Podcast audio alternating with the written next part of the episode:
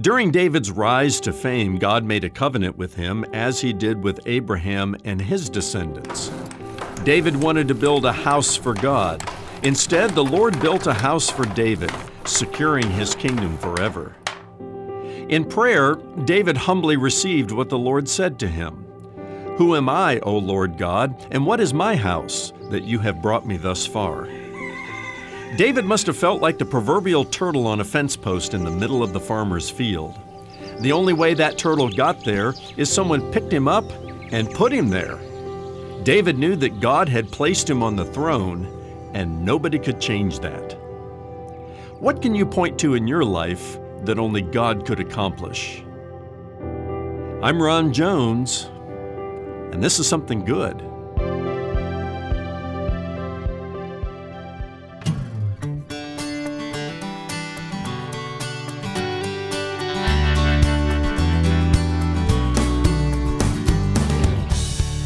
What does it mean to be a man or a woman after God's own heart? Find out next on this Thursday edition of Something Good with Dr. Ron Jones. Well, King David was called a man after God's own heart, and it was God Himself who said so. Why did the Lord describe him this way? How does a person after God's own heart behave? For answers, stay with us now as Ron continues his teaching series, Route 66 The Ultimate Road Trip Through the Bible or visit somethinggoodradio.org to listen anytime on your schedule. That's somethinggoodradio.org. Now, here's Ron and today's Something Good Radio message 2 Samuel, My Heart Like God's. Well, if you walk the streets of Jerusalem today and you ask anybody, who was Israel's greatest king? More likely than not, you're going to hear them say, Well, of course, it's David. David, that man after God's own heart. And I suspect if you had a conversation like that, especially near the King David Jerusalem Hotel, that's exactly the way the conversation would go. The King David Jerusalem Hotel is one of the leading hotels in the world. It is the universal choice of elite travelers who uh, come to the holy city from all corners of the world. If you go to their website, they describe the experience as uh, guests who enjoy modern luxury along with the splendor of a bygone era. That is the King David Hotel. If you ever get to Jerusalem and you have a few extra dollars, that might be a good place to stay for one night or two. Naming the hotel after King David makes perfect sense to anybody who knows the scriptures and is familiar with the holy city. Uh, naming the hotel after King Saul would be a poor marketing decision. I don't think anybody would stay there for obvious reasons. Now, today we're in the book of 2 Samuel, and um, we're looking at the life and the reign of King David the greatest king in Israel's history. David is a giant figure in Israel's history for many, many reasons. His connections to the Christ are very, very significant. For example, chronologically, David appears halfway between Abraham and Jesus. Did you know that? Just in the chronology of the generations. Genealogically, the Messiah is a descendant of King David. Uh, that was very important to the Jews back then and even now that the, the messianic line had a connection to King David. Theologically, King David is an Old Testament type of Christ, and he points us to Jesus, who is the King of Kings and the Lord of Lords. Uh, the Son of David is among Jesus' many, many titles that we read about in the scriptures. Uh, the angel Gabriel said to Mary, Jesus' mother, in Luke chapter 1, He will be great and will be called Son of the Most High, and the Lord God will give to him the throne of his father David, and he will reign over the house of Jacob forever, and of his kingdom there will be no end. And prophetically, when Jesus returns, Jesus Messiah, the Bible says, will sit on David's throne in Jerusalem and rule the world from that throne for a thousand years, the Bible says, the millennial reign of Jesus Christ. Uh, David is immensely significant in that way. He was a man of many talents, many interests, uh, many proficiencies. We call him shepherd, soldier, king, musician. He's a poet. Uh, David is a fundraiser. He's a capable leader and administrator. He's a lover of God. These are just some of the ways that we describe him. Tragically, adulterer and murderer are also words that we use to describe King David. And in that way, a study of his life is both complex and immensely worthwhile at the same time. Now, we're in the book of 2 Samuel, and originally these two books, 1st and 2nd Samuel, uh, were just one long narrative. And so that, you know, comes into play as you're reading uh, on into 2 Samuel because um, we just pick up rather seamlessly with David returning from a military victory over the Amalekites. And on his way to establishing what is known as the Davidic dynasty, David continues to ride the wave of popularity that he enjoyed following his defeat of the Philistine giant named Goliath. After defeating the Amalekites, the Bible tells us that David remained in Ziklag for two days. And it was long enough for a messenger from Saul's camp to arrive with news that Saul had died in battle, along with his sons, including Jonathan. And David takes a moment to reflect upon that, and you can read his reflection at the end of chapter 1. Part of it, he says, Your glory, O Israel, is slain on your high place. How the mighty have fallen. David grieved the loss of the king's anointed, Saul, despite the fact that Saul had been hounding him and chasing after him and threatening his life for years. And he grieved the loss of his dearest friend, Jonathan. However, this was the time that David, the king elect and the king anointed, became the king enthroned.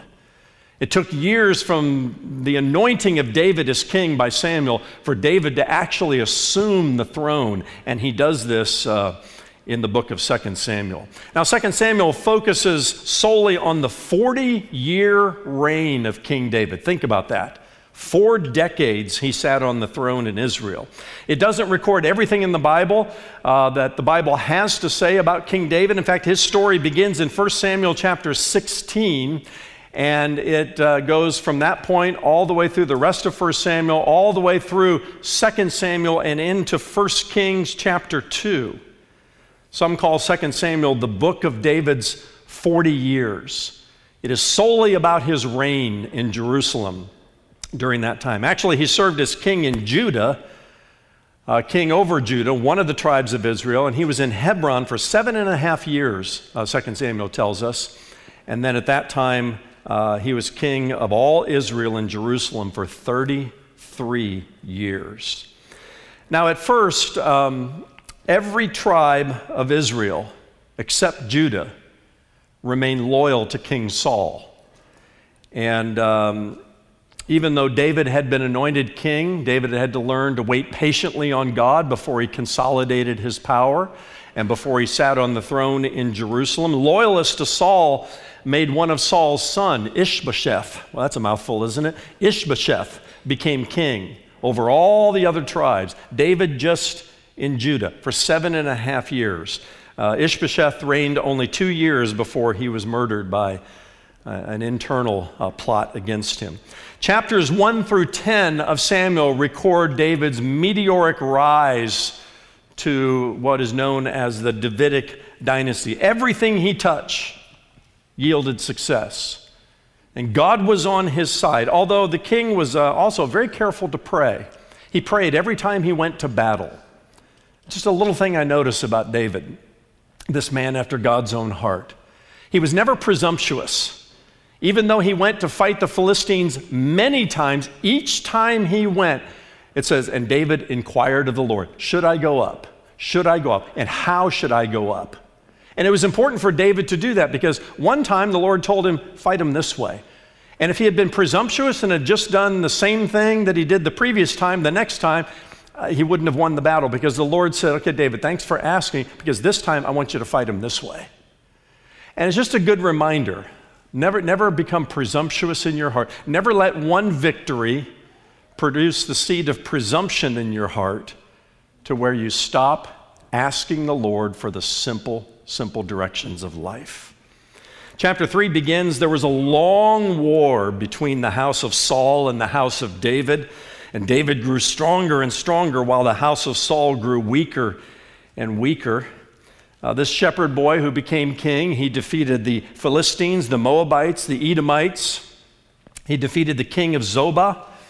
He defeated the Ammonites and the Syrians. Twice in chapter 8, it tells us the Lord gave victory to David wherever he went. Are you beginning to sense this meteoric rise of this young shepherd boy king who is now sitting on the throne? And it's just one success after another. You know, I, I almost hear uh, from the, the echoes of the future, you're going to get tired of having victory after victory after victory, right? Well, that, that was David, man. It's just one victory after another after another. Returning the Ark of the Covenant to Jerusalem was probably one of David's greatest achievements. You read about it in chapter 6 and verses 1 to 23. Uh, the Ark of the Covenant was a big deal, and, and it wasn't where it was supposed to be. Actually, it was in the house of Abinadab. And David learned about this, and he wanted to bring it back to Jerusalem. And it was such a big deal that the Bible tells us he, he gathered together the chosen men of Israel, 30,000 of them. I mean, how many people does it take to retrieve the Ark of the Covenant? But he got 30,000 men together. And he retrieved it from the house of Abinadab, and they put it on a, a cart, and it was being pulled by oxen. And along the way, the oxen stumbled. And a guy named Uzzah put his hand out to steady the ark. Uh, probably not a bad thing to do, except you don't touch the ark, the holy ark of the covenant. If it's fallen off the cart, it's fallen off the cart. Well, you know, we'll figure another way to put it, but you don't put your hand out. And the Lord struck Uzzah dead. The Bible said this angered David. And he said, Who am I to bring the ark, you know, to my house and to Jerusalem? And so rather than bringing it all the way back to Jerusalem, it says that he, he left it at the house of Obed Edom for three months, Obed the Gittite.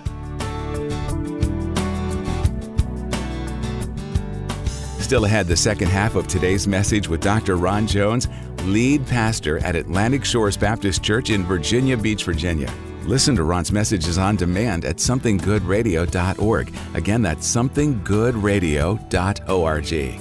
And when you stop by, be sure to check out Starting Point, a disciple's first steps, free online discipleship coaching experience created by Dr. Ron Jones.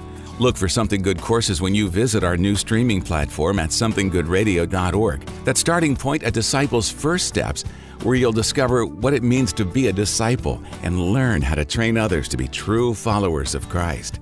The second half of today's message, 2 Samuel, My Heart Like God's, comes your way next. Stay with us as we continue to explore the life of King David, a man after God's own heart. Once again, here's Dr. Ron Jones. And the Bible says that the Lord blessed the house of Obed Edom. You know, wherever the Ark of the Covenant went was the presence of the Lord, and the presence of the Lord blessed Obed Edom's house. David learned about this. He was over his anger. He went and retrieved the ark from Obed Edom's house. He continued bringing it back to Jerusalem. And the Bible says that when the Ark of the Covenant entered Jerusalem, David was so uh, expressive with worship that he was dancing and leaping in one of the most uh, celebratory worship experiences found in the Bible. And his wife, Michal, who was Saul's daughter, was watching from the palace window, and she was embarrassed by her husband. Bible says she despised his actions. Chapter 6 and verse 20, how the king of Israel honored himself today, she said with contempt, uncovering himself today before the eyes of his servants, female servants, as one of the vulgar fellows shamelessly uncovers himself. Some people say that David was so effusive and so expressive in his worship that he took off all of his clothes and was dancing and leaping naked in the streets. Nah, not exactly. But what he probably did was take off his outer royal garments and was left in his underclothing called an ephod. And Michal watches this from the window and she thinks that's beneath the king to act like one of those vulgar people who would, you know, the king should have his royal garments on. Some people say that her contempt toward David had something to do with the time that David reclaimed Michal as his wife because she went and married another man. And as the spoils of battle, he reclaimed her as his wife, probably without her consent. The Bible says that from this time forward, Michal never had a child. She never gave birth to a child. Maybe it was God's punishment upon her for speaking with contempt to the Lord's anointed, or maybe their relationship had grown so cold that they never had relations again. We don't exactly know. But you have this, this, this picture of David, this lover of God, bringing back the Ark of the Covenant. He's so excited, he's so effusive, he's so expressive and uninhibited in his worship. Oh, that we would worship the Lord that way. Uh, without fearing the judgment of anybody who would look upon us and with contempt and say, oh, you know, we, don't do that here. Uh, that's just uh, an interesting uh, story there in, um, in chapter 6.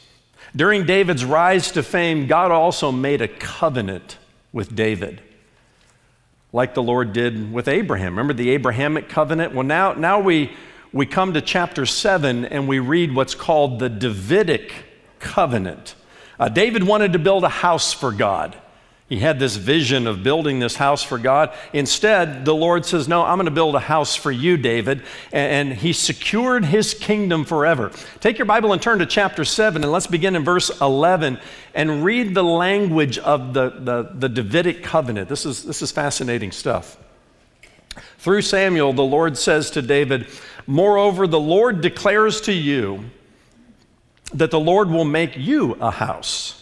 When your days are fulfilled and you lie down with your fathers, I will raise up your offspring after you, who shall come from your body, and I will establish his kingdom. Uh, who's the Lord speaking of here? Uh, this is Solomon. Uh, we're, we're going we're gonna move on into the kings, and we're going we're going to talk about King Solomon. He shall build a house for my name and I will establish the throne of his kingdom forever. I will be to him a father, and he shall be to me a son. When he commits iniquity, and boy, did Solomon ever, I will discipline him with the rod of men, with the stripes of the sons of men. But my steadfast love will not depart from him, as I took it from Saul, whom I put away from before you. Now listen to this. And your house, your house, David, your kingdom shall be made sure forever before me. Your throne shall be established forever.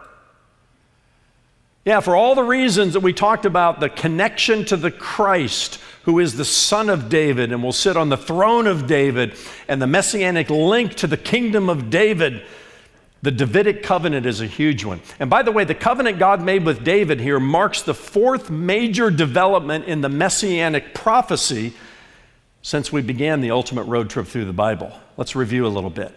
The first glimpse into the messianic prophecy, the first glimpse we receive that God was sending a Messiah, a Redeemer to save us, appeared to Adam in Genesis chapter 3 and verse 15, where Adam learns that the seed of the woman shall bruise the head of the serpent with his heel. This is a picture of Jesus on the cross. Okay? Uh, we, we called this the proto evangelium, the first gospel, the first glimpse of God's plan of redemption. The next um, major development of the messianic prophecy comes with the covenant God made with Abraham. Remember in chapter 12 of Genesis? Abraham uh, leaves the Ur of the Chaldees. The Lord tells him, I'll make of you a great nation. Chapter 15, he uh, reaffirms the covenant, tells Abraham to go outside. Look at the stars of the sky, Abraham. Count them if you can. These are the numbers of your descendants. And then we come to chapter 22 and Abraham and Isaac there on Mount Moriah. And the Lord again affirms the covenant, the promise he made uh, to Abraham and to his descendants. And then we come to the third of the major developments in the messianic prophecy, and this is with Jacob. And the covenant is renewed with Jacob, and then all this time passes. Now, the Davidic covenant. And these are all what are called unconditional covenants or promises. Unconditional in what way? God will fulfill his end of the bargain, his end of the promise, regardless of whether his chosen people are faithful. And what we're going to learn is that David wasn't a perfect man, but it was through the line of David the Messiah would come.